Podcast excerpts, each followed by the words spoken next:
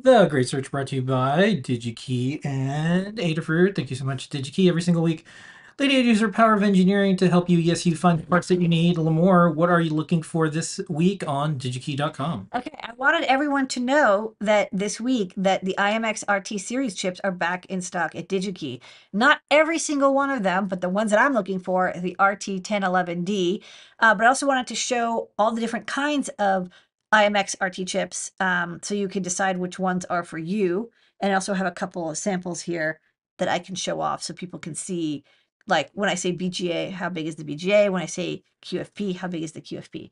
So let's go to uh, the computer. Don't forget, if you are using IMX, we have a little tutorial on how to um, install the TinyUF2 bootloader, second stage bootloader um, that we, we publish on GitHub to your IMX board. Um, so the like I said, the chip that we're using, there's the IMX RT 1011C and the 1011D. The 1011C runs at 400 megahertz. The 1011D runs at 500. Uh, I love more hertz, so I'm going with that. And then if you're like, what's the difference between these? Um, this link, which we'll post in the video, and also you can just Google for uh, IMX crossover MCUs, and it's on NXP's website. Um, you can see that they tell you the difference. It, goes from most complex to least. And there's some good stuff. So let me tell you some of the differences here. Um, so the, like I said, we're using the 1010 series. So it's a little confusing because it's called the IMX 1010, but there is no actual IMX 1010. I don't believe that actually exists. There's the 1011. It's like, it's a, a, you know what I mean? There's like a series called the 1010, but the actual component is called the 1011.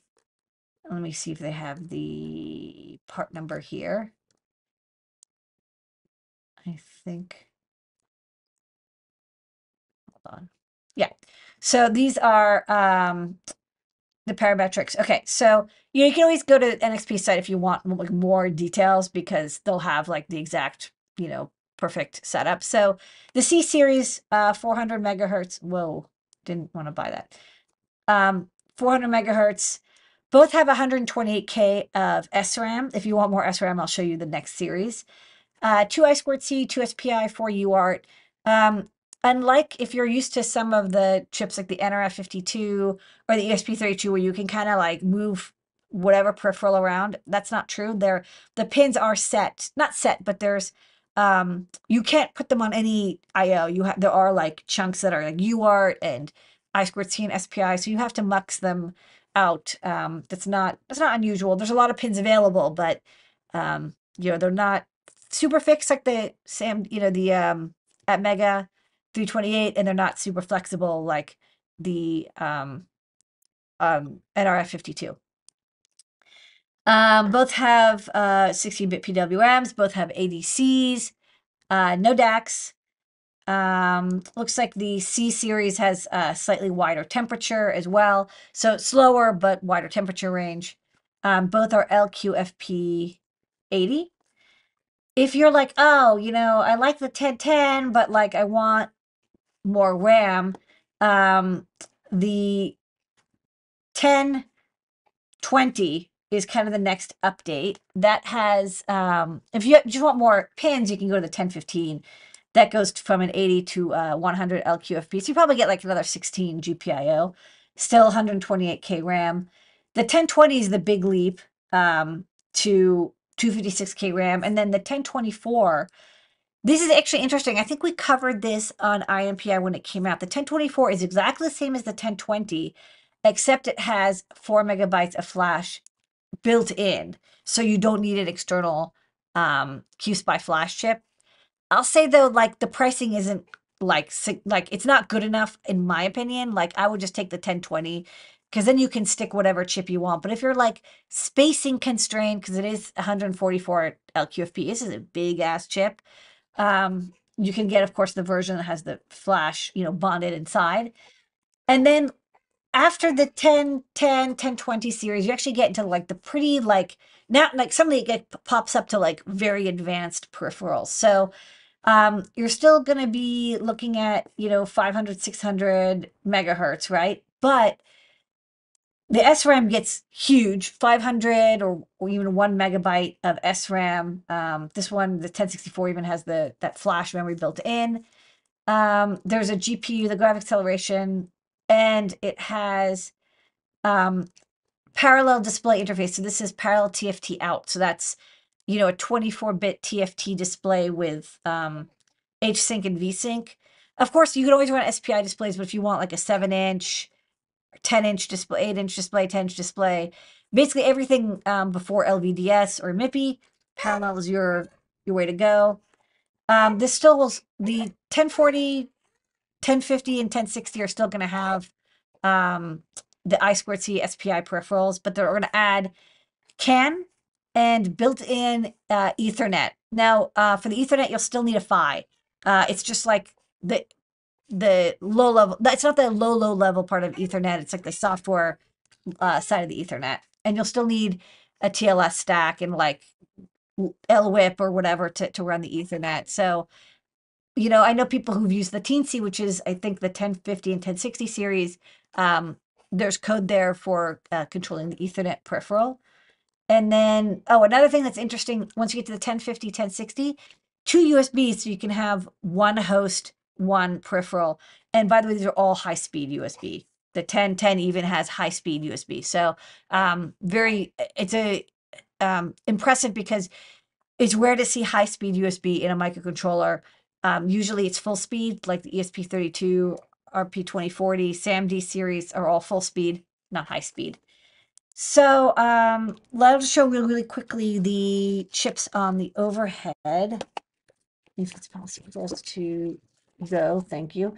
Certainly, I don't have a ton, I'll, I'll be honest with you, but I have a couple 1010. So this is the 1011. So this is what the 80 LQFP looks like. Um, you know, it's designed for a two layer board. Go to four layer, of course, uh, for easier routing, but you can absolutely make it work on a two layer because I did it. Um, four layer will just, you know, make it easier to route all the, the pads. And of course you can route them underneath. This is um, some 10 62s I've got. I've got a couple. Uh, so BGAs, um, you know, pretty, I think these are 0.8, so they're not super fine pitch. Uh, you'll need to fan them out, but it's not too bad. Um, the 1060 series. And then let me see what else I've got here.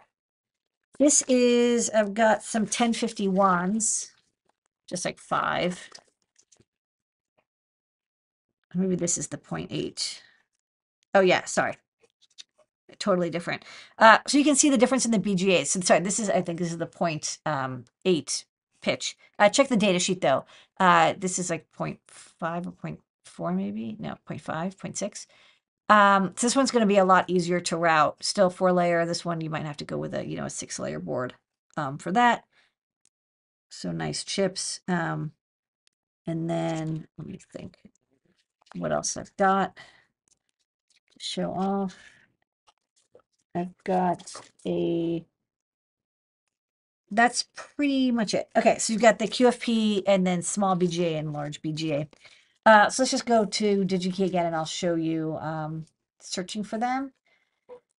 So this is the IMX RT series. Um, and there's lots of evaluation boards. Don't forget, you can also use the Teensy to develop with these um, the, especially the 1050, 1060.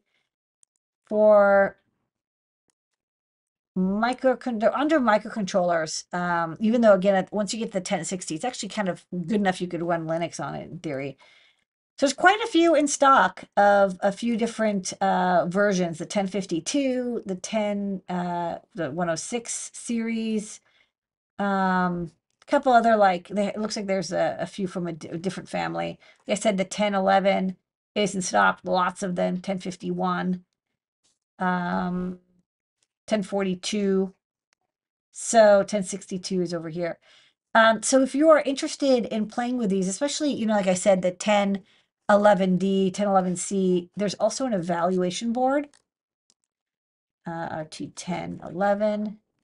Let's see if they have an evaluation board. I did purchase one, but I don't know if it exists anymore. Hold on, let me see what this is called. I could also be incorrect.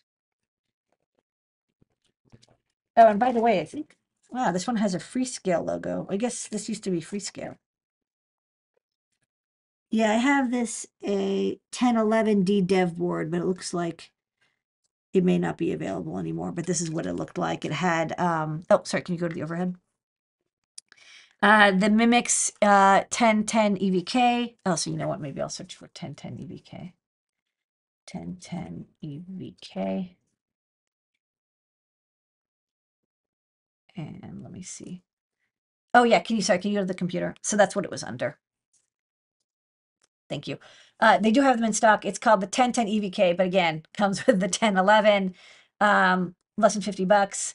Comes with, you know, debug port, crystal, like, um, looks like a uh, WM8960. So an I2S uh, codec for microphone speaker and Arduino headers.